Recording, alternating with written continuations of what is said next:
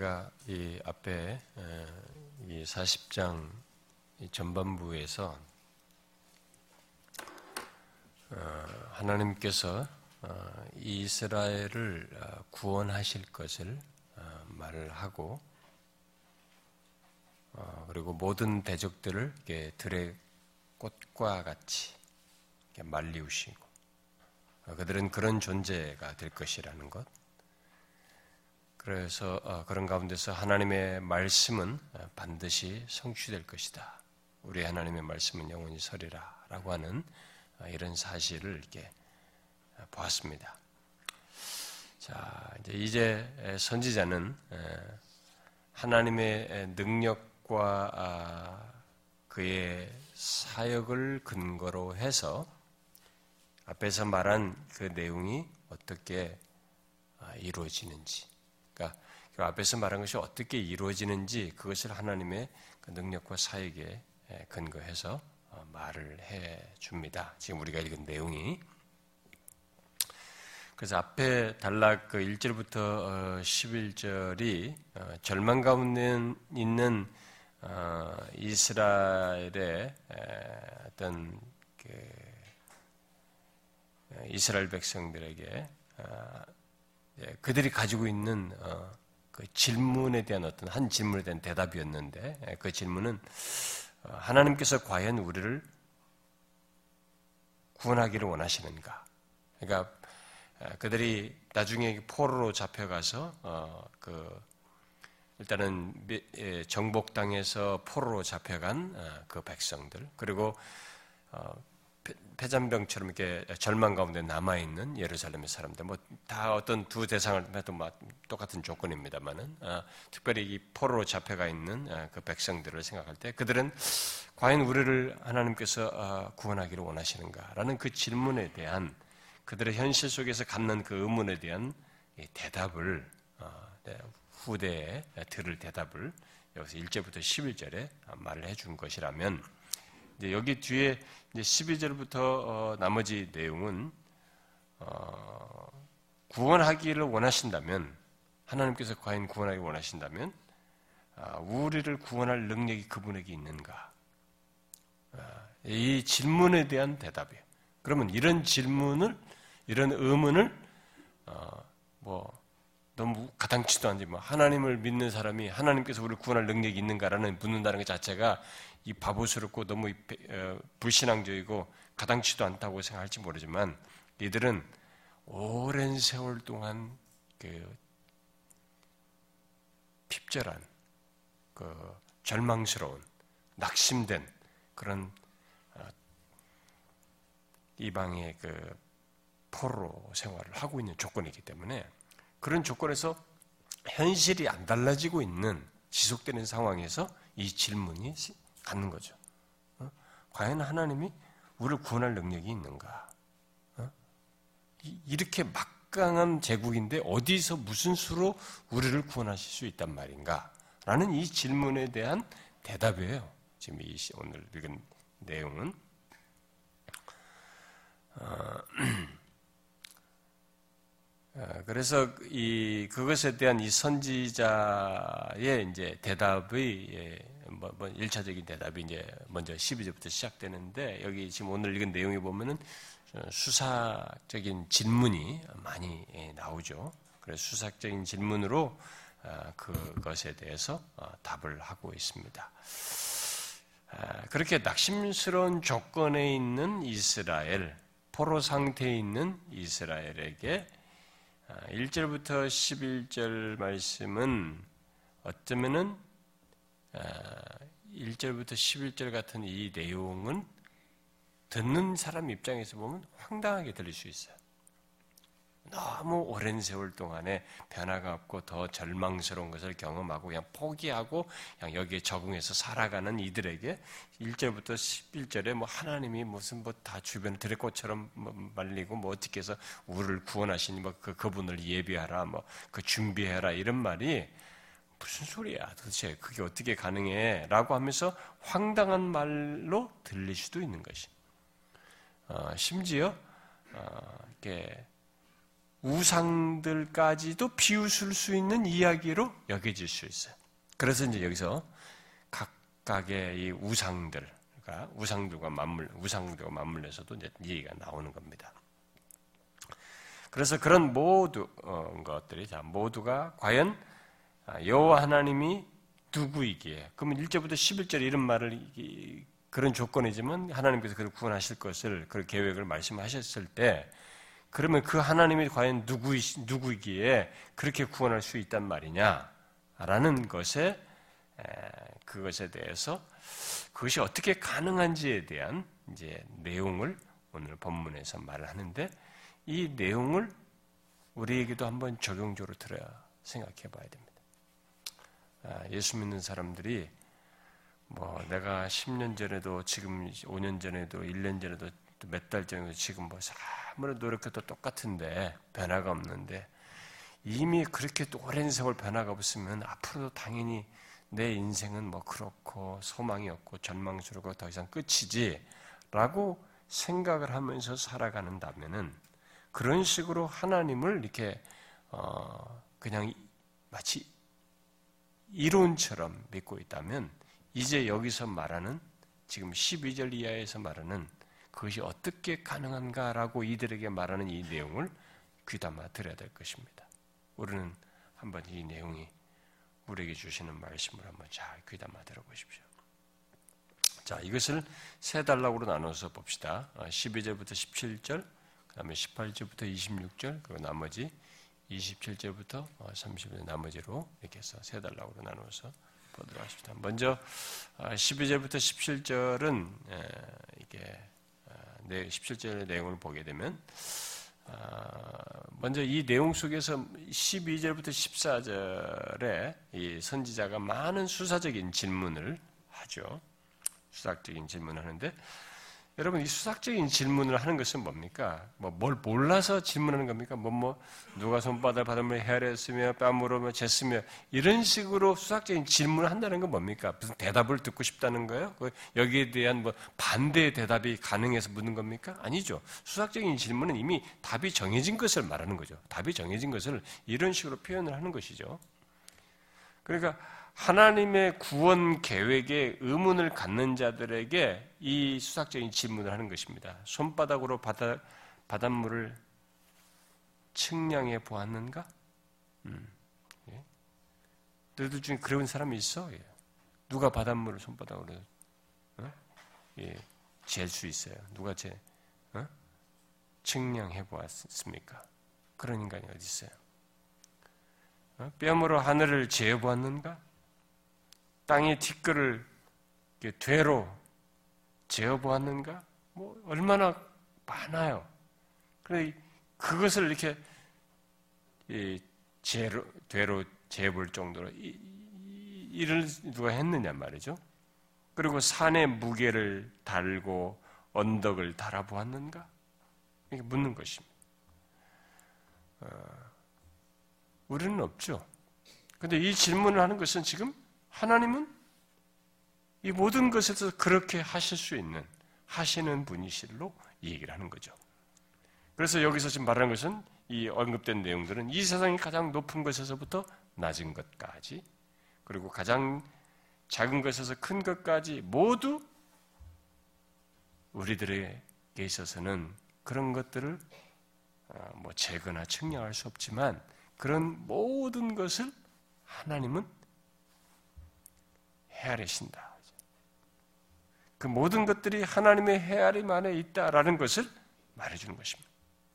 뭐 바닷물이 많다고 해도 뭐 쓰나미 와가지고 말이죠. 쓰나미가 바닷물이 넘실돼가지고 딱 기반이 한번 조금 그 부피가 올라간 거잖아요. 밑에서 융기해가지고 이렇게 화산이 그만큼 조금 올라온 것 때문에 물이 높이 올라간 것이 그것이 파도를 밀어가지고 왔는데 여기 일본 같은 데 말이죠. 몇몇 명 죽게 만들지 않습니까? 그 바닷물 밀려온 조금입니다. 조금 밀려갔어요. 근데 그 많은 바닷물을 누가 찍네? 네, 그러니까 그, 그렇게 이 세상 만물에 있는 모든 것은 다 그분의 헤아림 아래 있다. 네, 하나님에게는 아무것도 우리는 감히 일부도 못하는 것이죠. 일부도 못하는 것이지만 하나님은 그러신 분이시. 그러면 여러분들이 잘 생각해 봐야 됩니다. 아, 이들이 가지고 있는 의문에 대한 답을 하기 위해서 하나님께서 이런 식으로 답을 주 선제를 통해서 말을 하셨을 때, 뭐 그냥 한마, 한마디로 야 하나님 그거 못할 줄 알아? 이렇게 직설적인 표현 한 문장으로 해, 하면 되지 뭘 이렇게 수학적인 말하면서 장황하게 하시나 이렇게 해야만 하는 인간 때문에 그래요. 우리는 우리의 이해 수준과 우리의 설득과 우리의 거기에 대한 수용을 하도록 하기 위해서 하나님이 우리 수준에 맞춘 얘기를 하는 것입니다. 자, 그래서 이제 이런 질문과 함께 뒤에 이제 그 뭐예요? 어, 13절과 14절에 누가 하나님의 지혜를 능가할 수 있는지 묻습니다. 여기 여호와의 영이라고 그랬는데 이 영은 어, 무슨 성령을 가리키는 게 아니고 어, 마음을 뜻하는 것으로 어, 보는 게 가장 적절합니다. 그러니까 하나님의 마음, 하나님의 뜻을 누가 헤아리며 곧 그의 계획, 을 아, 말할 자격이 있는가라고 묻는 것이죠. 또 아, 하나님께 조언할 자가 누구인가? 누가 그의 모사가 되어서 그를 가르칠 수 있냐면 누가 조언할 수 있냐면 또 누가 하나님을 가르칠 수 있는가? 누가 그를 깨우칠 수 있고 또 가르칠 수 있는가?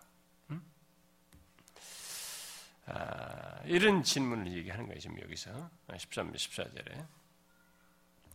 자, 우리가 하나님의 지혜에 따른 어떤 그 계획, 예, 하나님이 자기 자신의 지혜로 가지고 계신 어떤 계획과 책략을 평가할 수 있는 능력이 우리에게 있느냐. 어? 이런 것들. 하나님이 가주신 지혜를 과연 누가 헤아리며 그걸 평가할 수 있느냐. 누가 그의 마음을 로마서 11장에서 누가 그의 마음을 헤아려 알 수 있습니까? 그 지혜를 측량이나 할 수 있습니까? 그건 불가능하다. 지금 되어지는 일을 가지고 자기가 본 걸 가지고 그것을 가지고 하나님의 지혜를 이렇게 단정짓고 판단을 하고 평가를 한다는 것은 말할 있을 수가 없는 얘기다라고 말하는 것입니다. 아, 이스라엘이 바벨론에게 패했 패했다고 해서 하나님의 지혜에 문제가 있느냐? 그렇지는 않은 거예요. 자신의 현실을 가지고 내가 저 사람들이 와서 우리를 쳤다고 그래가지고 그래서 내가 망하게 됐다고 그래서 그럼 하나님의 지혜가 모순되거나 문제가 있느냐? 그렇지 않다는 것입니다. 하나님은 바벨론에 의해서 치기 칠 것을 미리 말씀하셨고 그것이 하나님의 지혜 영역 속에 있는 거예요. 하나님의 지혜에 따른 것이었습니다. 이스라엘의 패망 까지도 하나님의 지혜 속에서 있는 것이었지 이스라엘이 피했다고 해서 하나님이 피한 것은 아니에요. 오히려 그 가운데서도 하나님은 자신이 이 바벨론을 넘어서는 그 다음 것까지 얘기하셨다고. 우리가 이 히스기야에서 배웠다 그 다음 것까지 생각. 그 지혜를 누가 측량하겠어요? 바벨론이야 지금 사기 양양되어 있지만은 세상을 영원토록 지배할 것처럼 보였지만 하나님은 이미 그 다음 얘기를 하고 계셨단 말이에요. 누가 이 그러하신 하나님의 지혜를 측량하며 어, 판단할 수 있겠느냐라고 말하는 것입니다. 이제 이런 얘기를 하는 것은 당시 이들이 가지고 있는 그런 절망스러운 현실로 인한 그 의문에서 하나님이 그 과연 자기들 그런 구원하는 능력을 가질 수 있는가라는 의문에 대해서 대답을 하고 있기 때문에 이제 우리는 이런 것에 대해서 이제 적용적으로 생각해 보면 어, 우리들은 이제 자기의 현실로 인해서 하나님의 지혜를 오해하고 하나님의 지혜를 제한하고 하나님의 지혜를 함부로 판단하고 말하는 이런 잘못을 범하게 됩니다. 그러니까 내가, 보는 현실로 인해서 그런 어, 잘못을 범하죠. 그러나 우리는 하나님께서 자신의 뜻을 두고 계획을 두어서 이루시는 그 하나님을 여기서 말한 것처럼 믿어야 합니다. 그분을 알고 그분을 신뢰해야 합니다. 비록 내 현실이 이해가 안 되고 이해가 안 될 정도로 답답하고 뭔가 힘든 것이 지속된다 할지라도 우리는 이 부분에 있어서 내 현실을 넘어서는 내가 보는 것 정도, 나라는 사람의 개인의 삶에서 보는 것 정도의 현실 넘어서서 이 현실과 엮여 있는 수많은 사람들, 이 수많은 사람을 넘어서서 우주 만물에 엮여 있는 모든 것들, 이 시간과 공간을 주장하시며 역사를 주장하시는 이 하나님의 지혜를 기억하고 그분을 신뢰해야 돼. 네? 지금 그 얘기를 하는 것입니다. 이 이스라엘 백성들은 그, 거기까지 못 미치는 겁니다, 지금. 그래서 여기 13절, 12절부터 14절에 제기한 사실을 이제, 어, 뒤에 이제 15절부터 17절에서 어, 절망스러운 조건에 있는 어, 이스라엘의 삶에 적용해서 어, 말을 해줍니다. 어, 이스라엘을 정복하여 지배하고 있는 이 바벨론과 같은 열방, 그런 강대국, 그 제국에 대해서 비록 그런 그 나라가 천하를 지배하는 힘을 가졌다고 할지라도 그 정도로 세상을 호령하면서 모든 세상을 정복하는 제국으로 존재한다고 할지라도 뭐예요? 예, 뒤에 15절 이하에서 말하는 게 뭡니까? 통에 한 방울 물과 같은 거죠. 어? 통에 한 방울 물과 같고 저울에 놓인 티끌 같은 거죠. 무게감을 전혀 못 느끼게 하는 거죠. 저울 위에 있는 티끌. 아주 티끌 같은. 그러니까 이 정도다는 것입니다. 이 사람들 입장에서는 하나님은 너무 작게 보는 것입니다. 바벨론이라는 이 현실은 너무 크게 보면서 하나님은 여기서 이런 나라를 어떻게 여기서 우리를 구원한단 말이야. 이렇게 생각하는. 그러니까 역사는 끝났다. 이미 성전도 다 무너졌으니까 우리는 끝났다. 이제. 여기서 무슨 그런데 여기 이 조건에서 하나님이 뭘 어찌 구원한단 말이야. 그래서 하나님은 바벨론 제국이라는 것보다 현실보다도 더 적게 보는 이런 어, 모습을 취하고 있었는데 그것에 대해서 어, 여기서 거꾸로 얘기합니다. 그들은 통에 한 방울 물과 똑같고 저울 위에 하나의 먼지와 같은 예, 그런 존재에 지나지 않는다. 어,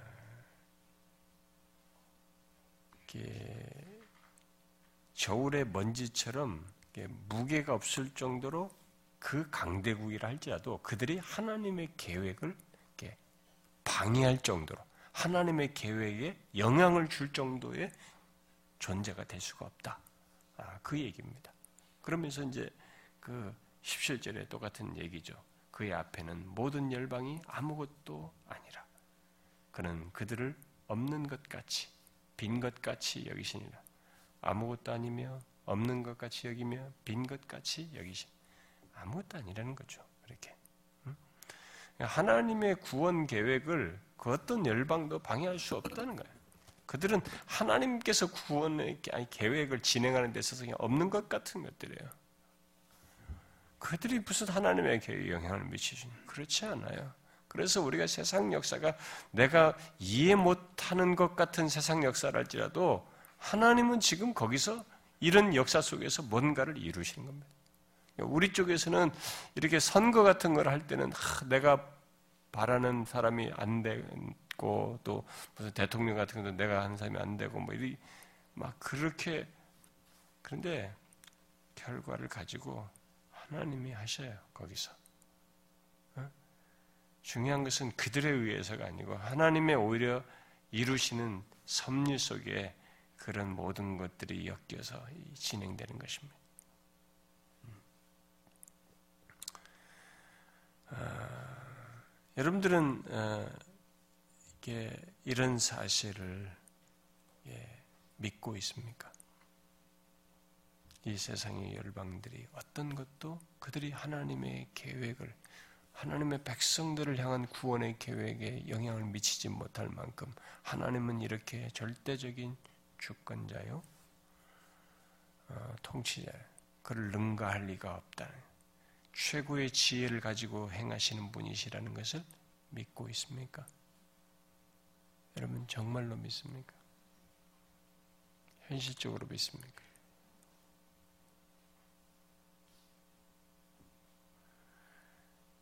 아, 여기 지금 이제 중간에 끼어 있는 16절은 그 하나님이 그러한 하나님이 얼마나 위대한지 그 하나님의 그 위대하심을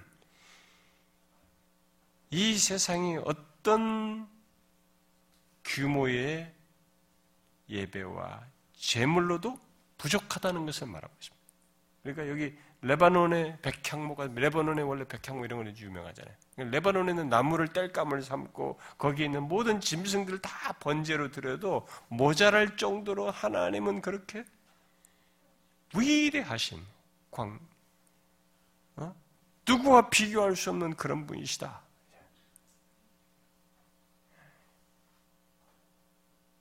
여러분 우리가 믿는 하나님은 바로 이런 하나님이에요. 그러니까 우리가 믿는 하나님을 바로 알고 믿어야 되는 것입니다. 이렇게 위대한 하나님, 유일하신 하나님을 우리가 믿는 것입니다.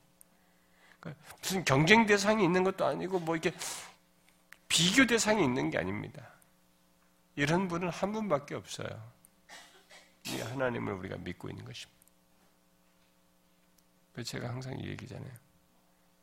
이런 하나님을 알게 됐고 이분과의 관계 속에 있다는 것만큼 피조물로서 유한한 인생을 유한한 존재로서의 인간에게 복된 것이 없어요. 영광스럽고 특권인 것이 없습니다. 네? 네. 굉장한 거죠. 굉장한 거.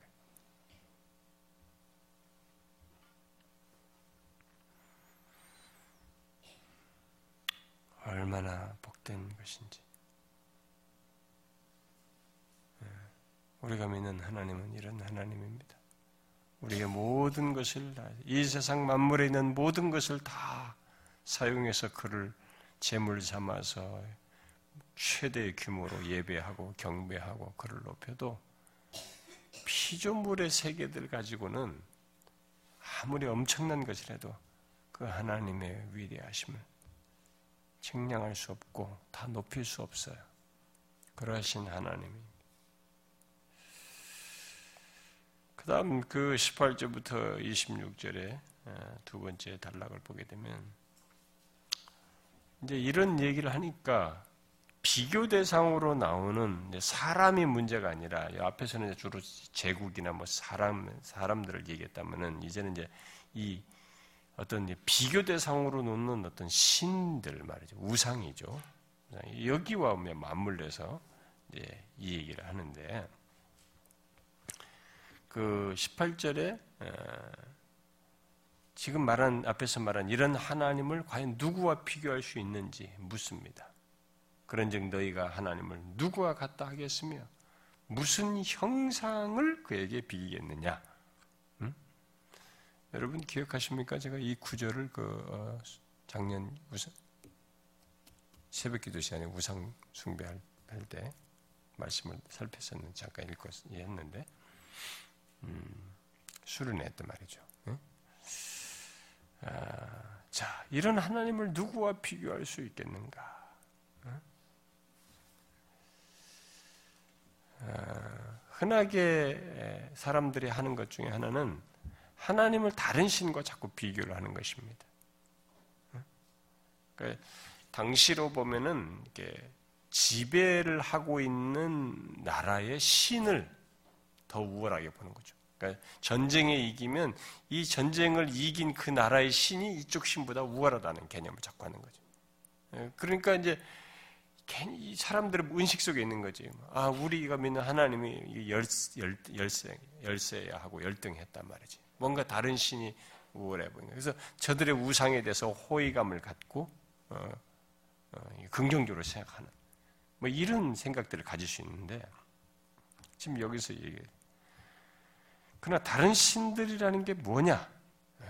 형상에 지나지 않는 거예요. 다른 신, 우상이다는 거예요. 19절에 말한 것처럼. 다른 신들이라는 것은 우상이다. 그래서 이 선지자는 그, 그것들을 다 우상으로 얘기하면서 우상의 허상과 우상 숭배자들의 어리석음을 여기서 말을 하고 있습니다. 이런 내용은 뒤에서도 많이 나와요. 우리 여러분 기억하실지 모르겠지만 뒤에 뭐 바로 41장에도 나오고 44장에도 나오고 46장에도 나오고 계속 나옵니다. 이 우상에 대한 이런 내용들.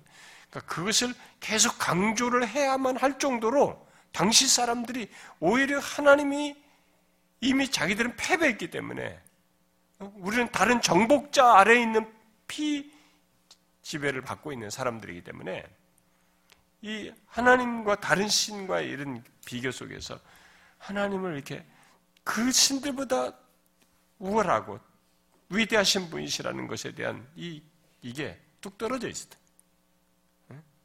여기서 지금 이 얘기하는. 자, 일단 그들이 믿는 신들이라는 게, 사람들이 만든 신들이라는 게 뭐냐. 이게. 다 형상화된 신들이라는 게 뭐냐. 이게 우상이다.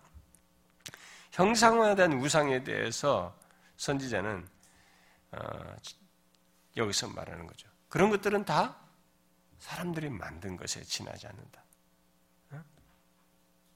그 19절에 우상은 장인이 부어 만들었고 장색이 금으로 입혔고 또 은사슬을 만든 것이니라.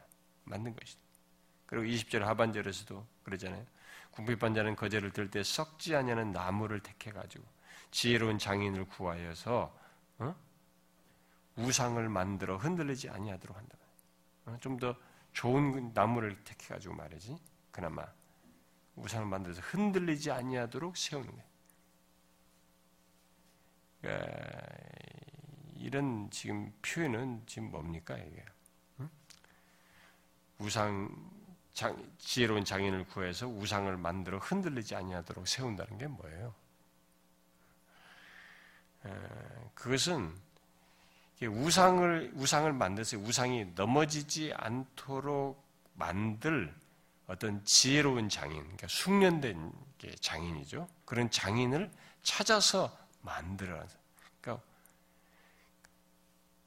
그러니까 우상을 만드는 데 있어서 그런 장인을 찾아서 자신들이 다 주문해 가지고 만든 응? 그런 것들이 결국 그 우상에 지나지 않는 거죠. 아, 우상은 결국 타락한 인간이 어떤 연유로든 간에 이미 우리가 수령에서 다 살폈지만은 우상은 타락한 인간이 이렇게, 이렇게 이런 식으로 해서 주문해 가지고 자기들이 원해서 만든 것입니다. 만들어 놓고 이제 그 우상에게 자기가 지배를 받는 거죠. 그러나 우상이라는 게 뭡니까? 우상은 항상 만들어진 그 자리에 있을 뿐입니다. 어? 거기다가 개념을 집어넣고 사상을 집어넣고 거기다 어떤 신앙적 행위를 하지만은 우상은 항상 거기 있어요. 그곳에 있습니다. 무슨 행동과 능력을 발휘하지 않습니다. 그러나 하나님은 우주 만물, 그 우상과 달리 하나님은 우주 만물을 운행하시며 역사하시고 다스리시는 그런 분이시죠. 우상은 그리고 인간이 만들었지만 하나님은 그 인간을 아니 그 인간을 만들었죠. 어? 우상은 우리들이 만들었지만 하나님은 누구를 만들었어요? 그런 만드는 우리를 지으신 분이십니다. 그리고 우상은 아무것도 말을 못하지만 하나님은 뭐예요? 우리에게 다가오셔서 말씀하시는 분이십니다. 계시하시는 분이세요. 무능한 우상들과 달리 하나님은 무한한 능력으로 창조하시고 섭리하시고 역사를 주장하시는 이, 이 일을 하시는 것이죠. 그러니 그런 우상을 섬기는 그, 그런 우상에 더 가치를 두고 하나님을 상대적으로 무능한 것처럼 생각하면 그 의상에 대해서 의미를 두는 것이 얼마나 어리석은 것입니까? 감히 인간이 장인에 의해서 손, 장인의 손재주에 의해서 만든 그 우상을 이 세상을 창조하시고 주장하시는 이 하나님과 비교한다는 것은 하나님께 대한 모독인 것이죠. 하나님을 믿노라고 하면서 우상을 이렇게 견주는 것도 모독이고 말할 수 없는 얘기예요. 음, 지극히 어리석은 것이죠. 그런데 이미 우리가 아, 작년 수련회에서 살폈다시피 이렇게 형상화된 우상이 오늘날은 이게 형상을 갖지 않은 형태로 우리들에게 있어서 그 우상이 하나님보다 더 능력 있고 더 실제성을 갖는 것처럼 믿고 의지하고 사랑하고 좋아하는 이 일들을 하는 거죠, 사람들이. 요즘은 가보면은 이게 가도 지나가다 보면 깜짝 놀래 막 새로운 불상들이 막 크게 그게 서 있어요. 왜냐면 이제 금, 금을 칠하고 이게 크게 해야 뭔가 시, 영험한 것처럼 여겨져서 더 오니까 사람들이 예. 불교들도 이제 투자를 하는 거죠. 사업을 하는 것인데. 음.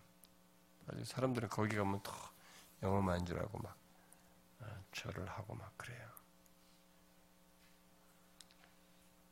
예, 그리고 이렇게 영험한 것 같은 자리로 이게 막 그, 이 그런 산세와 바위와 그, 런 자리를 다 차지해가지고 거기다 절간을 세우고 막 예, 우상을 놓고 거기다 막 하잖아요. 제가 이번에 쉬는 동안에 어느 산에 가서 그 유명한 산에 갔는데 산에 절간을 그 유명한 절에서 보러 좀 갔습니다. 제가 그 봤는데 참 그 유명한 절이거든요. 아, 유명한 절이에요. 한국에서 유명한 절인데 음, 거기에 그 피아노가 있더라고요. 이 사람들도 이제 다 참불가 부르는 거예요. 어, 참불가 부르는데 근데 이제 거기는 이제 우리들이 구경할 수 있는 자리고 우리 들어오지 말라고 여기는 신도들만 오는 길하고 딱 경계선을 그어놓은 데가 있었어요. 근데 제가 아, 거기 도착할 때에 그, 그 시간쯤에 이, 그 25인승 그 버스에 신도들이 쭉 내렸어요. 그때가 거의 좀 늦은 시간, 이제 문 닫아야 할 시간쯤 됐는데, 한 5시, 6시, 5시쯤 됐던가 아마 그랬을 겁니다. 근데 그때쯤에 이제 배낭들을 메고 이렇게 막 양쪽에 가방들 두고 그 제가 보니까 한 50대가 대부분인 것 같더라고요. 50대 여자분들이 대부분 남자가 한 사람 있었고 25인승 버스에서 내린 사람들이 그리고 남, 나머지는 다 여자분들 50대와 60대 한 초반 정도 네, 되신 분들이 이게 주로 쭉 다 내리셨어요. 어, 내리셨는데 막 내려가지고 막 계단으로 서로 먼저 좋은 자리 잡으려고 하는 것 같아요. 막 서로 서둘러서 막 내려가요. 밤새서 기도하려고 간 거죠. 그 시간에 온 것은 이 사람들이 밤새서 다 준비를 해가지고 왔어요. 밤새서 기도하려고. 아, 이들은 그렇게 이 상에다 놓고 형상화된 거기에 개념을 집어넣고 거기다 자신들이 이게 밤을 새서 어, 정성을 쏟고 어, 기도를 하는. 아, 그런데 뭐 기와짝에 보면은 뭐 다 써 있는 거 보면 뭘 복받게 해달라고 뭐 받게 해달라고 다 기복적인 그런 내용인데 그런 기복적인 것을 그런 데서 기도함으로써 영험하다고 생각합니다. 아, 그래서 이 우상에 대한 그 실제성을 의미를 이렇게 부여하죠 사람들이. 근데 이제 이미 우리가 아, 작년 수련회 살펴다시피 오늘날 우리들은 이제 형상화가 아닌 형상이 없는 것들의 그런 실질성을 부여하고 하나님보다 거기에 더 무게를 두고 어, 매력과 사랑을 느끼고 더 열심을 품는 이런 일들을 많이 하고 있어서 우리가 지난번에 이제 그런 내용들을 살폈습니다. 근데 어떻습니까, 여러분? 음, 작년에 여러분들이 그 우상숭배에 대한 그 말씀을 듣고 나서 아, 우상을 어떻게 됐습니까? 다 버렸습니까? 어떻게 됐습니까?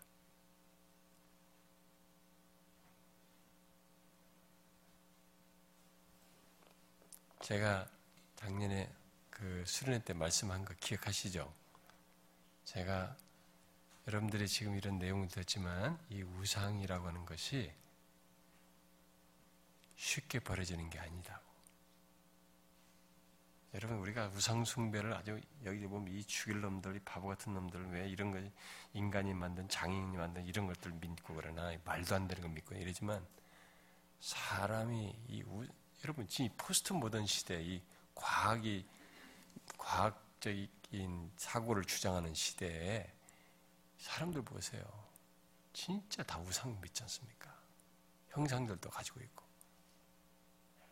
어? 형상에도 그렇고 또 우리 정신세계도 이 우상 하나님은 무시하면서 어떤 우상을 다 두지 않습니까? 심지어 예수 믿는 우리들까지도 포기하지 않고 어떤 걸 우상을 둔단 말이에요. 근데 어땠습니까? 여러분들 지난주 작년에 그 말을 듣고 우상을 아 버려야 되겠구나. 여러분들이 발견되는 어떤 우상들이 있어서 버리겠다고 했을 텐데 그래서 어떻게 됐습니까? 버리고 현재까지 어땠습니까? 계속 진행됐습니까? 다시 우상을 끌어안고 예배당으로 들어오진 않았습니까? 응? 어떻게 됐습니까?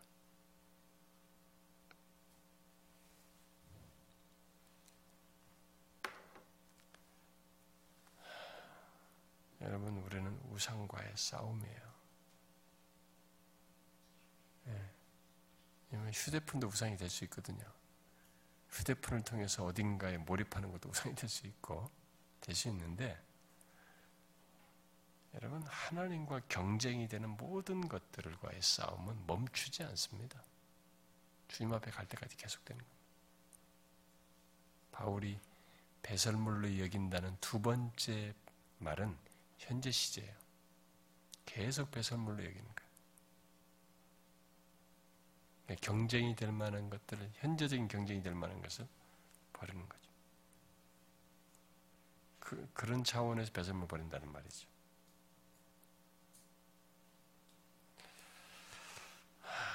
어쨌든 이들의 입장에서 보면은 당시에 정말 신들과 하나님을 비교 대상으로 삼는 그들에 대해서 야 우상이 너희들이 바라보는 이것들은 다 뭐냐? 이 세상에 어떤 우상을 얘기하더라도 어느 나라의 우상을 얘기하든 그 신들을 얘기해도 다 그것은 형상을 가진 우상에 지나지 않는다. 아무것도 아니다. 그러면서 21절부터 26절에 그 우상의 앞에서 우상의 허상을 말한 뒤에 하나님을 누구와 비교할 수 있는지 또 다시 묻습니다. 앞에서도 그 말하고 나서 어? 그 얘기 했었는데 여기서 지금 누구와 비교할 수 있는지 어? 묻습니다. 자, 하나님은 천지를 창조하신 분으로서 이 세상 만물의 한계와 인류의 역사를 다 주장하시는 분이시다.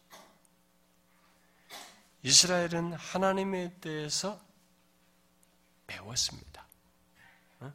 여기 말한 것처럼 그들은 하나님에 대해서 배웠어요. 너희가 듣지 못하였느냐?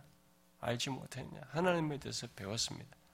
그리고 그 하나님은 태초부터 전하여 알게 된 하나님이에요. 어. 그들에게 전해진 그 하나님은 아, 그 하나님은 땅 위에 궁창에 앉으신 분이시라고 22절에 말합니다. 그는 땅 위 궁창에 앉으시나니 아, 하늘을 차일같이 펴시고 아, 하늘을 이렇게 마치 커튼을 치듯이 이렇게 펴시고 천막 치듯이 아, 하늘을 치신 분이시다. 이렇게 말하고 있습니다. 이러한 하나님과 비교할 비교할 이 하나님과 비교할 때 사람은 어떤 존재예요? 메뚜기. 거기에 비하면 어? 사람은 메뚜기 같습니다. 감히 하나님과 이 세상에 어떤 어떤 존재를 할지라도 그 인간을 비교할 때 그 하나님 앞에서 인간은 메뚜기에 지나지 않은 메뚜기 같은 것입니다. 그래서 하나님은 여기 어, 이어서 말한 대로 아무리 귀인이라 해도 하나님에게 있어서 그들은 아무것도 아닙니다. 또 세상의 사사들, 음? 사사들도 통치자들, 통치자를 할지라도 헛되게 하시는 분이십니다. 하나님은 그렇게 세상 권세자를 폐하시고 또 세우실 수 있는 분이십니다. 이 세상의 귀인이든 통치자든 그들은 하나님에 의해서 심기웠고 또 사용되고 어, 또 하나님에 의해서 제거되는 그런 존재들이에요. 그 24절 얘기예요. 그들은 겨우 심기고 겨우 그 줄기가 겨우 땅에 뿔을 박자. 하나님의 입김을 부시고 그들을 말라 회오리 바람처럼 불려가는 초계 같다. 그 거룩하신 하나님께서 세상을 향해서 25절에 어, 말씀하십니다. 어? 뭐라고 말해요? 그런즉 너희는 나를 누구에게 비교하여 나를 그와 동등하게 하겠느냐? 이렇게 말씀하십니다. 앞에 18절에는 어, 그 그와 이와 비슷한 내용, 이와 같은 내용을 선지자가 말했는데 여기 25절은 하나님께서 직접 얘기하십니다. 너희가 나를 누구에게 비교하여 나를 그와 동등하게 하느냐? 나를 누구와 비교하겠느냐? 도대체 이러한 하나님을 이 세상에 누구와 비교할 수 있단 말인가? 눈에 보이는 권력이 막강하고 아무리 대적 국의 왕이 강하다 할지라도 그들은 하나님이 입김을 부시면 말라서 초계같이 될 그런 존재의 애들이라고 하는 것을 말하고 있습니다. 아, 하나님은 이렇게 구체적으로 자기들이 눈에 보이는 현실의 그 막강하고 하나님과 비교 대상으로 두는 것들을 다 일일이 열거하면서 그런 것들과 비교할 수 없는 하나님이라고 하는 것을 여기서 그 절망스러워 낙심하고 있는 그들에게 말을 하고 있는 것입니다. 하나님은 한 지역의 신이 아닙니다. 무슨 이방 나라의 신처럼 바벨론의 지역의 신이고 뭐 아시리아의 지역의 신이고 한 지역의 지방 신이 아니에요. 지역의 신이 아닙니다. 또 여러 신들 중에 하나도 아니에요. 여기서 지금 말하는 것은 뭡니까? 26절에도 얘기했지만 하나님은 어떤 분이시? 하나님은 우주 만물의 통치자입니다. 어? 유일한 통치자예요. 이 세상에 그 어떤 나라도 그의 통치를 벗어날 수가 없습니다. 어? 그와 누구를 비교한단 말이에요. 하나님은 자신의 구원 계획을 위해서 곧 이스라엘을 위해서 열방의 모든 이 역사를 움직이십니다. 그러니까 한 나라의 신 정도가 아니고 여러 신주 중에 한이 아니라는 것을 그렇게 증거하시는 거죠. 그러니까 바벨론 정도만이 아니라 다른 여러 나라를 같이 다 아, 예, 주장하시면서 움직이게 하시는 거죠.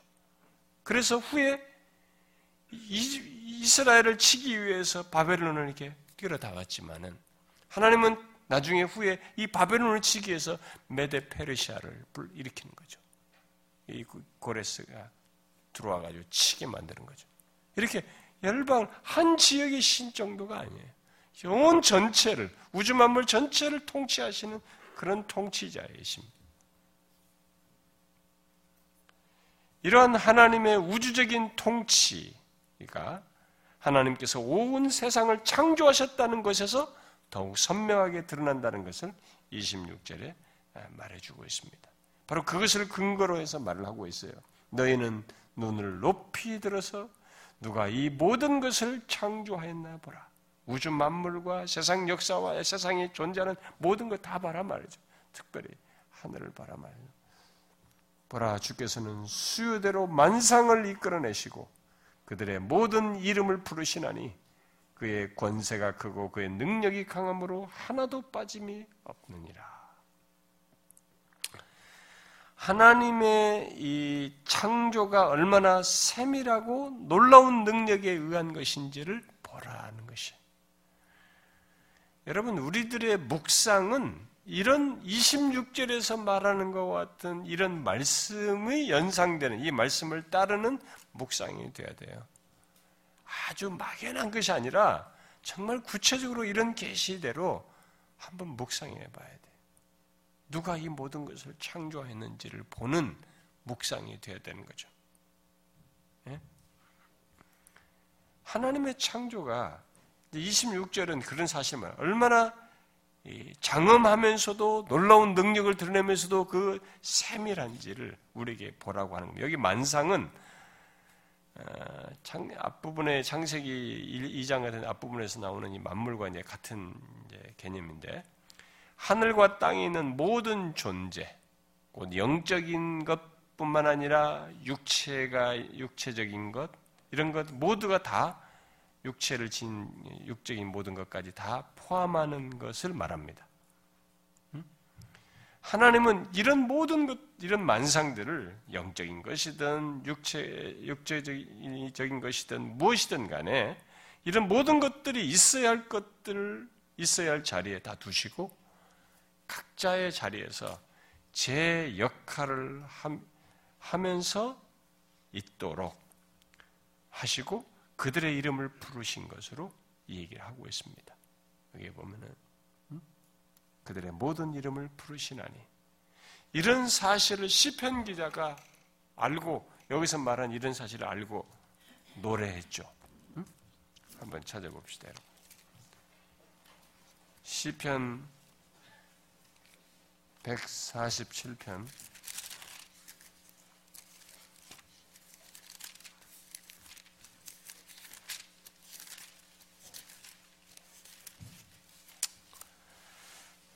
147편 4절을 한번 봅시다. 우리 4절, 5절 한번 읽어봅시다. 시작. 그가 별들의 수요를 세시고 그것들을 다 이름대로 부르시는도다. 우리 주는 위대하시며 능력이 많으시며 그의 지혜가 무궁하시도다. 오늘 읽은 내용에서 26절에서도 오늘 본문에서도 그들의 모든 이름을 만상을 이끌어내시고 나서 그들의 모든 이름을 부르신다고 그랬는데 여기 시편 기자가 그걸 노래하고 있잖아요. 그들, 그가 별들의 수요를 세시고 그것들을 다 이름대로 부르시는도다. 에? 이 시편 기자가 그냥 노랫말일까요? 그냥 한번 그냥 시어적으로 표현한 것일까요? 이건 앞에서 지금 여기 26절에 말한 것과 연결돼서 실제 사실로서 얘기하는 것입니다. 여러분 우주 공간에 별들을 셀 수 있습니까? 여러분 얼마 전에도 최근에 요즘 계속 이들이 그 발견하는 것 중에 이 우리가 있는 은하 안에 은하 안에도 이 태양계와 같은 어떤 그런 것을 가지고 있는 것을 하나 찾았다고 하면서 그게 뭐 50억 광년인가? 뭐 몇만 광년인가? 하여튼 그 거리상에 그 뭐가 있다고 그거 이 우리 은하 은하 하나도 여기 안에는 별조차도 그 안에는 어떤 별들도 다 못 헤아리질 못해요. 거기서도 지금 이제서야 뭘 하나 찾았다고 뭐 하나 발견하고 막 그런 겁니다. 이 안에도 어마어마한 별이 있습니다. 근데 이런 은하가 하늘에 널렸잖아요. 어? 수억 개, 수억 개. 이런 은하도 우리가 볼 수 없는 데까지 깔려 있다고. 그럼 도대체 이게 어떻게 된 겁니까 이게? 그 별들을 우리가 헤아릴 수 있습니까? 아, 헤아릴 수가 없죠. 우리는 셀 수 없습니다. 끝없이 펼쳐진 이 우주, 우주까지 생각하면 우리는 아무리 최첨단에 뭘 하더라도 볼 수가 없습니다. 이 우주를. 아까도 말했죠. 창일처럼 펴셨어요. 이렇게 펴셨지만 그 편, 이쪽과 이쪽 끝을 보지를 못합니다. 너무나 광대해서. 그런데 놀라운 사실은 아, 하나님께서 이런 모든 것 지금 시편 기자 찬송하다시피 그들의 모든 이름을 부르신다. 그러니까 하나님의 이 창조가 웅대할 뿐만 아니라 광대하고 어마어마할 뿐만 아니라 광대한 거 끝나는 게 아니에요. 그 광대한 세계에 그것들의 이름을 하나님은 부르신다는 거예요. 그렇게 세밀하다는 거죠. 웅대하면서도 세밀하다. 여러분들은 성경에서 우리의 머리털까지 세신 받으신다. 우리의 모든 것을 아신다. 우리 마음의 생각까지도 아신다. 이런 것들이 장난 같습니까? 여러분 하나님의 아심의 이 세계를 우리는 몰라요, 여러분. 신의 영역이 아니기 우리는 인간의 영역에 유한한 영역 안에 있기 때문에 그걸 잘 모릅니다. 무슨 컴퓨터처럼 용량 개념을 자꾸 거예요. 성경은 이 하나님의 창조가 그런 광대한 뿐만 아니라 세밀함이 있다는 것을 그래서 아시는 것으로 얘기합니다. 그래서 하나님이 이런 통치자라는 거죠. 이스라엘 하나님, 우리의 하나님은 바로 이런 하나님이시다. 그래서 뒤에 예, 뭐 나옵니다만은 28절에서 그 하나님은 영원하신 하나님, 우리 하나님은 영원하신 하나님이요 땅 끝까지 창조하신 하나님이라고 말을 하고 있습니다.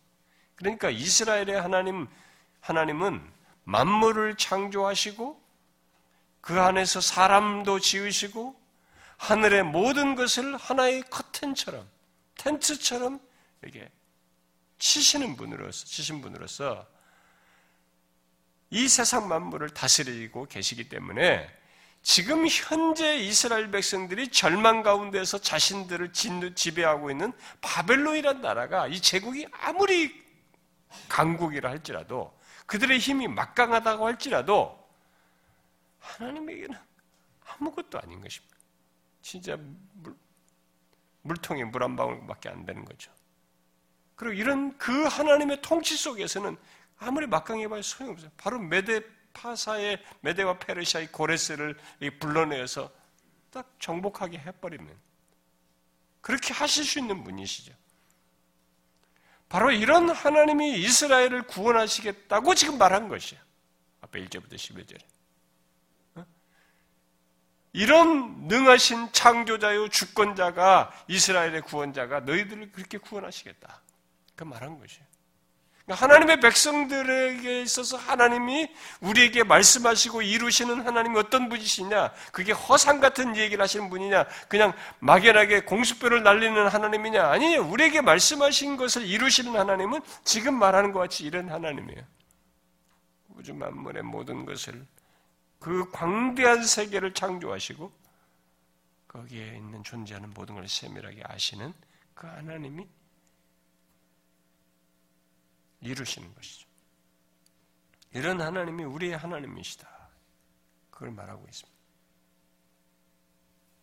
여러분들은 지금 말하는 이스라엘의 조건에 이런 말씀을 하심으로써 하나님이 어떤 분이신지 자기 백성들과의 관계 속에서 이루실 것이 어떤 분으로서 이루실 것인지 말하는 것을 여러분도 통일하게 이해하시고 받아들이십니까? 우리 하나님이 이런 분이시라는 걸 믿습니까?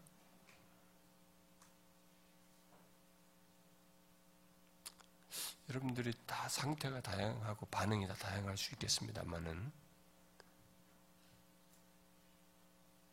아 그래서 어쩌다고 뭐 그런 하나님이 나한테 뭐 돈 주나 뭐잘 뭐 되게나 지금 내가 원하는 거 있는데 그 되게 하나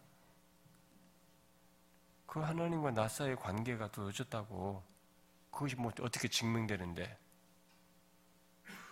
우리는 계속 내 현실을 가지고 이 하나님을 규정합니다.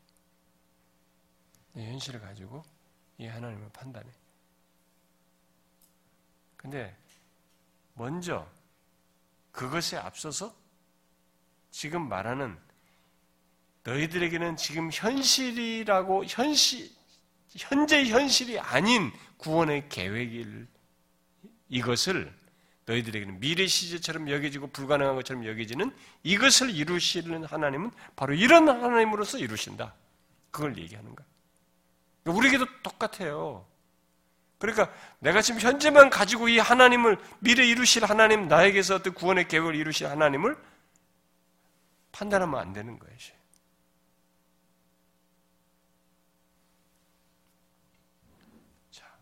그러면은 이 뒤에 내용을 더 봐야 되는데 이게 이제 그, 것에 이걸 가지고 지금까지 말한 내용을 근거로 해서 이 현실적으로 결론을 내리면서 적용을 하는 내용인데 27절부터 나머지 내용이요. 자, 하나님께서 이제 자기 백성들에게 도전합니다. 이제 이런 내용에 근거해서 그들이 바벨론의 포로 상태에 있는 자들이든 예루살렘에 남아서 어, 이렇게 절망 가운데 있는 어, 그 백성들이든 하나님에 대해서 의문과 불평을 가진 그들에 대해서 하나님께서 도전하시는 것입니다. 이스라엘은 하나님께서 자기들의 비참함과 비참함을 돌아보지 않고 원통함을 들어주지 않는다고 지금 불평하고 있는 거죠. 그게 27절에 그걸 내포하고 말한 거죠. 야곱아, 어찌하여 네가 말하며 이스라엘아 네가 이르기를 내 길은 여호와께 숨겨졌으며 내 송사는 내 하나님에게서 벗어나 벗어난다 하느냐? 왜 이렇게 이런 불평과 원망을 하느냐라고 묻습니다. 자, 그러면서 하나님께서 자신을 그들을 구원하실 수 있는 분인지 의문을 가진 것에 대한 그런 의문에 대해서 예, 대답을 하십니다. 자, 어, 자신의 현실로 어, 인해서 우리도 27절 같은 이런 불평과 원망을 할 수 있죠. 또 하기도 하죠, 사람들이. 왜냐하면 자기 현실이 너무 답답하니까. 어? 아니 내 길이 여호와께 숨겨졌다. 뭐 하나님 뭐 알긴 하나? 내 송사를 하나님 내 송사는 하나님께 전혀 이게 관련 그분에게 전달도 되지 않고 알려지도 않고 뭐 반응도 없다. 우리는 자신의 현실로 인해서 이렇게 말하는 일을 합니다. 현재적으로 여러분들에게도 자신이 가지고 있는 문제로 인해서 이렇게 말하는 사람이 있습니까? 하나님이 내게 무관심하고 내가 기도를 해도 들어주지 않고 전혀 내 삶에는 소망이 없다고 그렇게 말하면서 불평하는 사람이 있습니까? 아, 하나님께서 바로 그런 이스라엘에게 여기서 얘기합니다. 28절에서 말하는 내용이죠. 그럼 이 내용은 뭐예요? 하나님은 옛부터 지금까지 변한 적이 없으며 창조주로서 무한한 능력을 지니신 분으로 계시고 계시며 결코 지치거나 포기하는 일이 없는 분이라고 대답을 해주고 있어요. 그렇게 원망스러운 대답을 가지고 현재 뭐가 아직 아무것도 없다는 것으로 인해서 이렇게 27 같은 원망스러운 질문을 하는 그들에게 그런 대답을 하는. 너는 알지 못하였느냐? 듣지 못하였느냐? 영원하신 하나님, 땅끝까지 창조하시는 이는 피곤치 않으며 곤비하지 않고 명철이 한이 없다. 어? 예부터 지금까지 하나님은 영원하신 변함이 없어요. 창조주로서 무한한 능력을 가지고 계세요. 결코 지치질 않아요. 포기하질 않습니다. 나는 너희들을 포기한 적이 없다. 지금 내가 힘드니까 포기했다라고 내가 하나님께서 나를 포기했다라고 내가 생각하고 내가 단정 짓고 있어요. 그러나 하나님은 나는 너를 포기하지 않았다라고 지금 얘기를. 아직도 하나님 편에서는 뭔가 계획을 가지고 진행하시는 현재 진행형으로 있다라는 것을 말해주고 있습니다.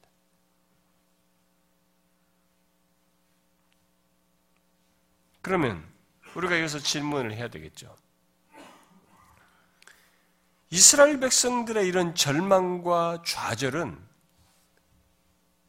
어, 이렇게 원망을 하게, 불평을 하게 하는 그런 상태, 어? 낙심스러운 상태, 이런 절, 그러면서 절망하고 좌절하는 것은 어디로부터 이겠어요? 이들의 이런 절망과 좌절은 어디로부터 이겠습니까? 28절을 말할 것 같으면 하나님에게 문제가 없어요. 하나님은 예로부터 지금까지 영원하신 변함이 없어요. 창조주로서 무한한 능력을 여전히 가지고 계세요. 결코 지치질 않아요. 포기하지도 않고 있습니다. 그러니까 이스라엘 백성들의 이런 절망과 좌절은 어디로부터예요? 하나님께서 무능해서입니까? 무관심해서요? 무능하거나 무관심해서가 아니라는 거죠. 그럼 뭐예요? 이들에게 문제가 있는 거예요. 아니, 무슨 소리예요? 지금 힘들은데, 절망스러운 상황인데, 뭐가 문제라는 거예요? 가뜩이나 힘든데, 거기다가 소망이나 줄 것이 무슨 문제가 있다고 지적하는 거예요? 문제가 있어요. 뭡니까? 그들이 이러하신 하나님의 지혜와 주권을 헤아리지를 못하는 거예요. 예로부터 들어왔던 하나님에 대한 지식은 있어요. 그렇지만 현재 상황에서 그러한 들어왔던 하나님 그분이 지금까지 변함이 없으신 그런 영원하신 하나님의 창조주 능력 가지고 계셔서 우리를 포기하지 않고 지치지 않으시는 분이시라는 이 하나님을 신뢰를 안 하는 거예요. 현재적으로. 그게 지금 문제예요, 여기서. 이 7절 같은 반응의 문제는 이러하신 하나님을 28절에서 말한 같은 하나님을 헤아리지 못하는 그분의 지혜를 헤아리지 못하고 그분을 신뢰하지 않기 때문입니다. 이들은 27절에서 말한 것처럼 내 길, 내 송사만 생각해요. 잘 이 성경의 묘사를 잘 보셔야 됩니다. 내 길, 내 송사만 생각하는 거예요. 달리 말하면 내 사정, 내가 원통한 것만 생각하고 바라보는 것입니다. 내가 힘든 것만 생각하는 것이. 이게 문제예요. 우리가 그동안에도 이런 것들을 많이 배웠습니다만 성경에서 이런 사실을 발견하지만은 여기는 내 길, 내 송사만 생각하는 내 사정, 내가 원통한 것, 내가 힘든 것만 바라보는 것이. 그것만 바라볼 뿐 하나님의 지혜와 주권을 헤아리질 않는 것이. 그리고 그분을 신뢰하지 않아요. 이게 원인이에요. 이것이 이들의 이 상황에서 절망하고 더 낙담하고 좌절하게 되는 원인이에요.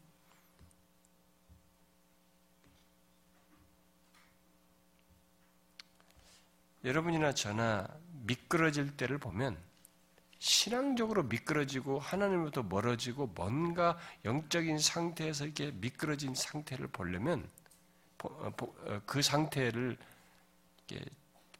살펴보면 거의 다 나의 무엇에 몰입되어 있어요. 내 사정, 내가 원통한 것, 내가 힘든 것, 나의 무엇, 나에게 몰입되어 있습니다. 그러면 이상스럽게 하나님은 안 보여요. 하나님 안 보이면 신앙은 자연스럽게 메마릅니다. 그리고 나도 모르게 거칠어져요.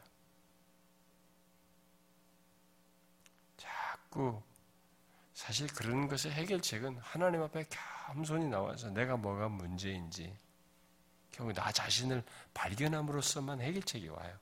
하나님 앞에서 아, 이 부인하지 못하는 나의 문제가 있구나. 부인해야 할 나의 이런 기형적인 생각, 죄악된 생각, 미움, 하나님에 대한 오해, 잘못된 생각, 불평 이런 것들이 발견됨으로써만 거기서 벗어날 수 있어요. 그러기 전까지는 계속 나의 몰입됨으로써 하나님도 원망 대상이 되는 거예요. 다른 사람도 원망, 밖에다 다 원망하지만은 결국 결정적으로 하나님까지 원망의 대상이 되는 거예요. 못 보는 거지. 이게 원인이에요. 이 사람, 이들이 계속적으로 그 절망과 좌절 상태에 머무를 수, 머무르게 있던 그 상태에 있게 된 그 원인은 다른 것이 아니에요. 내 길, 내 송사만 보는 것입니다.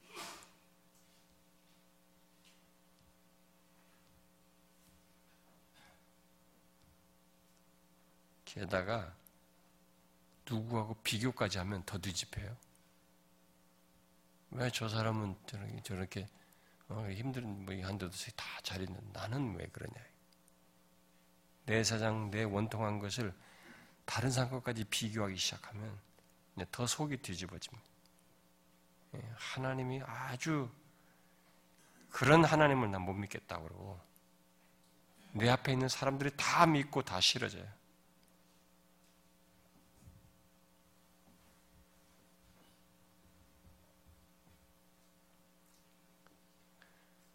우리는 내 경험, 내 지식으로 하나님을 판단하는 룰을 범해서는 안 됩니다. 우리가 보고 경험하는 것은 하나님께서 행하시고 이루시는 것에 그리고 나타내시는 지혜에 이것밖에 안 돼요. 지극히 작은 일부밖에 안 되는 것입니다. 제가 항상 얘기지만은 내가 살면서 보고 경험하는 것은 하나님께서 나의 삶과 엮이어서 나에게 행하시고 지혜를 드러내시면서 이루시는 그 큰 덩어리에 나는 아주 일부밖에 못 봅니다. 왜냐하면 내가 못 보는 엮인 관계들, 뒤에서 배후에 될 일들, 어떤 일들, 과거, 현재, 미래로 다 엮여 있는 이것들을 하나님은 총체적으로 알고 하시고 있는데 나는 그걸 다 못 본단 말이에요. 아직 미래로 가보지도 않았고 또 과거이라도 현재라도 지금 이것이 어떻게 엮여서 섭리 속에 현재의 조건을 가지고 있는지 나는 모르는 것입니다. 그러니까 아주 일부를 보는 것입니다.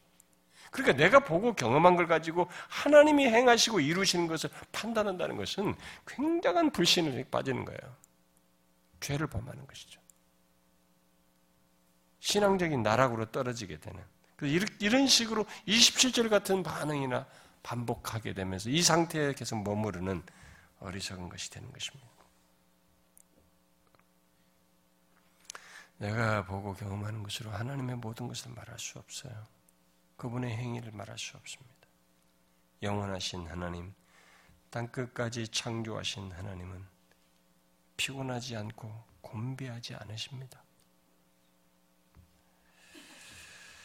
또 자기 백성에 대한 계획에서 명철이 한이 없어서 이게 더 드러날 것이 있어요. 한이 없어서 아직도 우리가 모르는 영역들이 있는 것입니다. 여기 명철은 자기 백성을 향한 하나님의 지혜에 따라서 갖는 것, 지혜의 표현이에요. 지혜에 의해서 갖는 깊은 생각 같은 것을 말하는 것이죠. 우리는 그런 걸 헤아리지는 못합니다.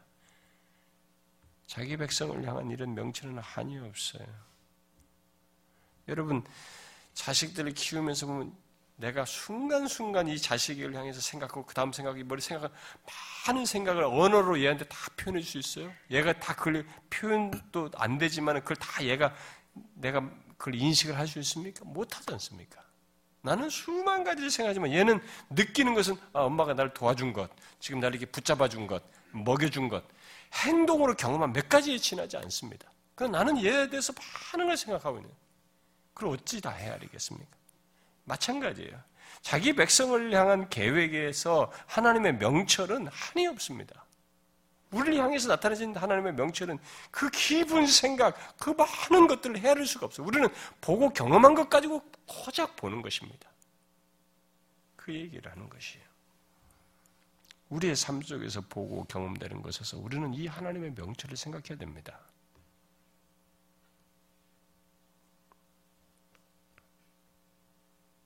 그 하나님은 그래서 29절에 말한 것처럼 피곤한 자, 지친 자, 뭐 결국 무능한 자에게 새 힘을 주십니다.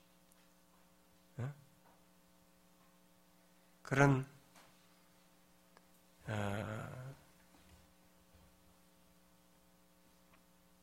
그러실 수 있는 분이세요. 새 힘을 주시는 분이십니다. 그래서 28절 여기 하반절부터 31절까지 피곤, 곤비라는 말이 네 번이나 나와요.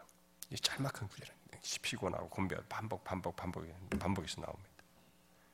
네, 그 말은 이스라엘이 그 정도로 지쳐 있다는 것을 시사해요. 피곤하고 곤비해 있다는 걸 지쳐 시사합니다. 그러니까 그만큼 피곤하고 지칠 정도로 상황이 개선되지 않고 계속 비슷한 상황이 있으니까 사람이 지치잖아요, 여러분. 상황이 변화되지 않고 있으면 지치지 않습니까? 곤비하지 않습니까? 이제 그런 상태를 시사해줘요. 그런데 그 문제에 대한 그 똑같은 단어를 써가지고 그 피곤과 지, 곤비를 해결하는 것을 맞물려서 대답을 해줘요. 그런 조건에 있는 그들에게 바로 그것을 어떻게 해결할 수 있는지를 말해주고 있습니다. 그렇게 피곤과 곤비로 찌들린 이스라엘을 회복하실 수 있는 유일한 길을 얘기합니다.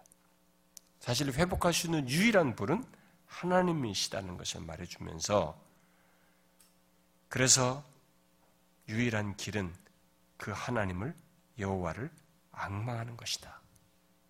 여호와를 악망하는 것이 그 피곤과 지침, 피곤과 곤비에 찌들린 상태에서 회복할 수 있는 유일한 길이다 라고 말해주는 것입니다. 31절에 오직 여호와를 악망하는 자는 새 힘을 얻으리니 독수리가 날개치며 올라감 같을 것이고 다른 박지라도 곤비하지 않고 걸어가도 피곤치 아니할 것이다.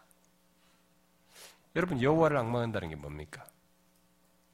여호와를 악망한다는 것은 상황이 절망적이어도 뭐이 배경을 놓고 보면 피곤과 곤비에 찌들 정도의 상황이라 할지라도 끝까지 하나님 바로 그분의 주권과 선하심에 대한 믿음을 포기하지 않고 바라보는 바라보면서 신앙하는 것입니다. 신뢰하는 것입니다. 그런 바라보는 신앙 행위를 얘기하는 것이죠. 상황이 안 좋아도 끝까지 하나님과 하나님의 그 주권과 그의 선하심을 신뢰하는 것. 포기하지 않는 것입니다. 붙드는 것이죠. 이게 하나님을 악망하는 것이. 아, 내가 지금 상황이 안 좋은데 안 좋으니까 악망하는 것이. 예, 성급한 우리들은 동전을 넣으면 바로 탁 먹을 나오잖아요. 음료수가 탁 나오잖아요. 이런 식으로 어, 우리들의 이 세상이 갈수록 이렇게 막 빨라지지 않습니까? 막 계속 발전을 시키잖아요. 막 속도가 메가 무슨 속도 막 30배 빨라지나 100배 빨라지나 계속 빨라진 것을 만들고 막 그러잖아요. 뭐든지. 그러니까 이제는 옛날에는 뭐 조금 기다려도 문제가 있는데 조금만 늘어도 막 여러 번 누르잖아요. 막 짜증 나가지고 빨리빨리 안 바뀌니까 막 다음 패드는 다시 되돌아가 나는데 막 누르지 않습니까? 그러니까 우리가 이제 정신적으로 병들었어요. 벌써. 어, 이런 것이 있기 전에는 어, 편지를 기다렸잖아요. 며칠. 그 편지 오는 거 편지 보내고 편지 받는 그 며칠 편지를 기다리고 뭐 소식을 기다리고 이게 뭔가 그 기다리는 것들이 다 있어. 그 기다림 속에서 설렘도 있었고 여유도 있었고 뭔가 참그 어, 인간의 고요한 정서가 이렇게 느껴지는 그런 게 있는데 이제는 정서가 뭐고 짜증과 화가 나는 거야. 빨리빨리 안 되니까. 응? 그러니까 우리가 완전히 병들어 버렸어. 이런 것을.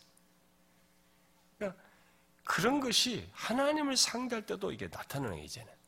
기도하면서, 기도 한 번 했다. 나 했어요. 기도했으니까 이제 빨리. 동전 두고 탁 뭐가 나오듯이 이게 하나님을 상대하면서 빨리빨리 뭔가 답을 얻으려고 하는 이게 우리겠죠. 딱 해보고, 아예 안 된다. 어, 기도해보니까 안 된다. 몇번 했는데 하나님은 없다. 끝나버린 거예요. 우리는 이런 것들에 너무 익숙해서요. 그래서 상황이 바뀌지 않은 조건에서 바뀌지 않아도 끝까지 하나님을 악마하는 이것이 우리에게는 되게 이제는 어색해졌어요. 힘들어졌어요. 아, 좀 인내 좀 하고 하나님을 악마하는 것을. 그리고 이 악마하는 것 속에서의 현실의 답이 이전에 악마하는 것 속에 엄청난 답을 하나님과 관계 속에서 갖는 이 부분은 생각이 안 나는 거예요, 이제.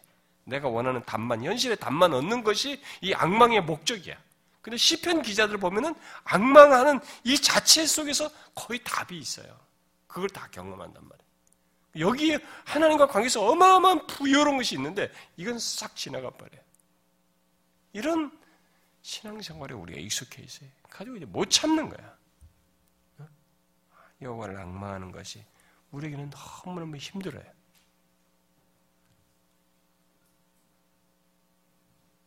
그러나 성경은 여기서만이 아니고 성경 전체에서 우리에게 일관되게 말합니다. 아무리 세월이 바뀌어도 똑같아요. 하나님은 신자의 삶에, 삶에서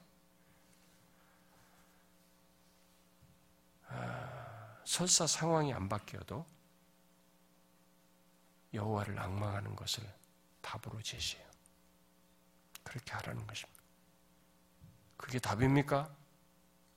다른 답을 원합니다. 그건 우상을 섬기면 돼요. 내가 스스로 말하고 스스로 마인드 컨트롤하고 이 세계에서 스스로 답을 하는 그런 식으로 우상과 대화하면 됩니다. 하나님은 인격자예요. 내 자식이 나한테 칼 달라고 한다고 해서 주지 않아요. 얘가 이걸 쓸 수 있을 때까지 기다린다고. 이 어린아이에게한테 칼을 좀 왜 줘요, 내가? 이걸 제대로 쓸 수 있을 정도의 학년이 될, 성장할 때까지 내가 안 준다고. 그런 것처럼 우리는 내가 이 조건에서도 하나님의 지혜를 생각하면서 그걸 악망해야 되는 거예요. 그게 답이에요.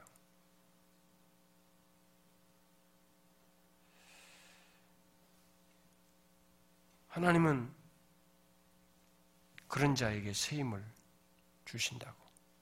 그런 자가 새 힘을 얻는다고 말합니다. 그래서 독수리가 날개치며 올라감 같을 것이다. 그렇게 올라간다.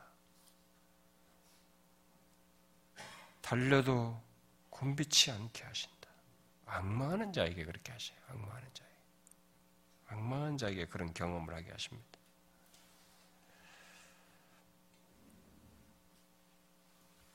성경은 이런 사실을 굉장히 반복되게 말합니다. 모든 곳에서 발견되죠. 우리에게 반복적으로 이 사실을 강조합니다. 아니, 항상 이, 이런 사실을 얘기합니다. 모든 곳에서 이 사실을 우리에게 주장해요. 그러나 여러분과 저도 지금 이런 내용을 다시 듣, 지금 듣고 있지만 우리 각자의 상황에서 이 사실을 아는 것을 머릿속으로 아는 것을 넘어서서 바뀌지 않음에도 불구하고 여호와를 악망하는 이 문제는 아는 것과는 또 다른 문제예요. 이건 또 다른 우리의 신앙의 경험 세계예요.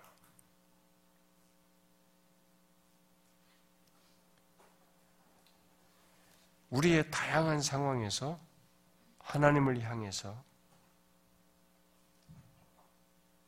그의 주권과 선하심을 끝까지 신뢰해야 하는 신앙적인 어떤 것이 아는 것과 함께 있어야만 해요. 상황이 안 바뀌어도. 하나님의 말씀은 아, 앞이 안 보이기 때문에 더 악망할 것을 우리에게 말하는 역설적인 메시지를 우리에게 하고 있습니다. 어떻습니까?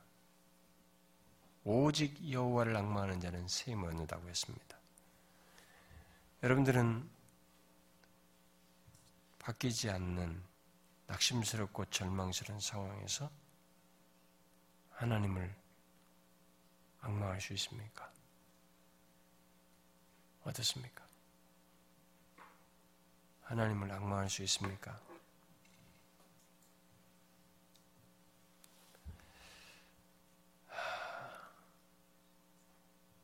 내년에도 지금뿐만 아니라 한 달 뒤에도 내년에도 그리할 수 있습니까? 또 다른 상황이 오면 이 사실을 잊지 않을까요? 잊어버리지 않을까요? 그래서 성경은 반복해서 이런 사실을 모든 곳곳마다 반복해서 우리에게 말씀하는지 모르겠습니다만 어떻습니까? 답은 똑같습니다. 여호와를 악마하는 자가 새 힘을 얻습니다. 이새 힘은 여호와를 악마하는 자가 얻습니다.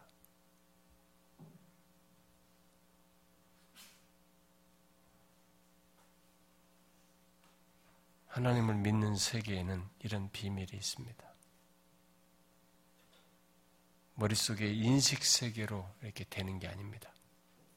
그를 악마하는 그분과의 인격적인 신뢰 관계가 있고 그 관계 속에서 이런 경험을 하는 것입니다.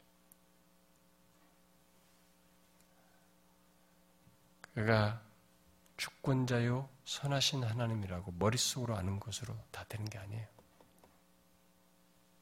이런 조건에서도 여전히 그런 하나님을 신뢰하면서 이렇게 악마하는 이것이 있어야 하는 것이.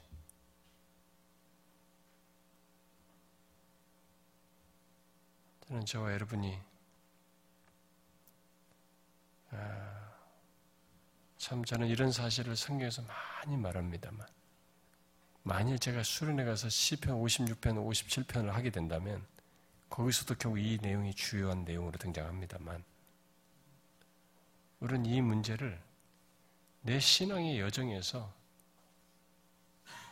사무치게 아주 경험적으로 익숙한 경험 세계로 가져야 돼요. 특히 힘들고 처절한 고난 속에서 이것을 많이 경험을 체험적으로 우리가 해야 됩니다. 아, 맞구나.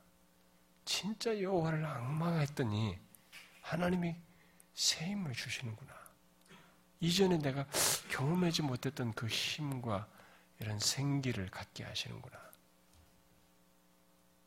우리는 이런 하나님의 은혜의 세계를 머리 지식이 아니라 경험으로 이렇게 가져야 합니다. 그럼으로써 아 하나님이 사실이구나. 그리고 이 하나님이 여기서 말한 것처럼 영원하신 하나님 창조주가 나한테 그렇게 하시는 거구나. 아, 그분이 나를 이렇게 악망하는 나에게 새 힘을 주시며 응답하시고 나와 교감을 하시는구나. 나오는 이 영광스러운 경험을 우리가 해야 돼요. 저와 여러분이 그런 체험을 일상 속에서 풍성하게 하고 또 알게 되면 참 좋겠어요. 기도합시다.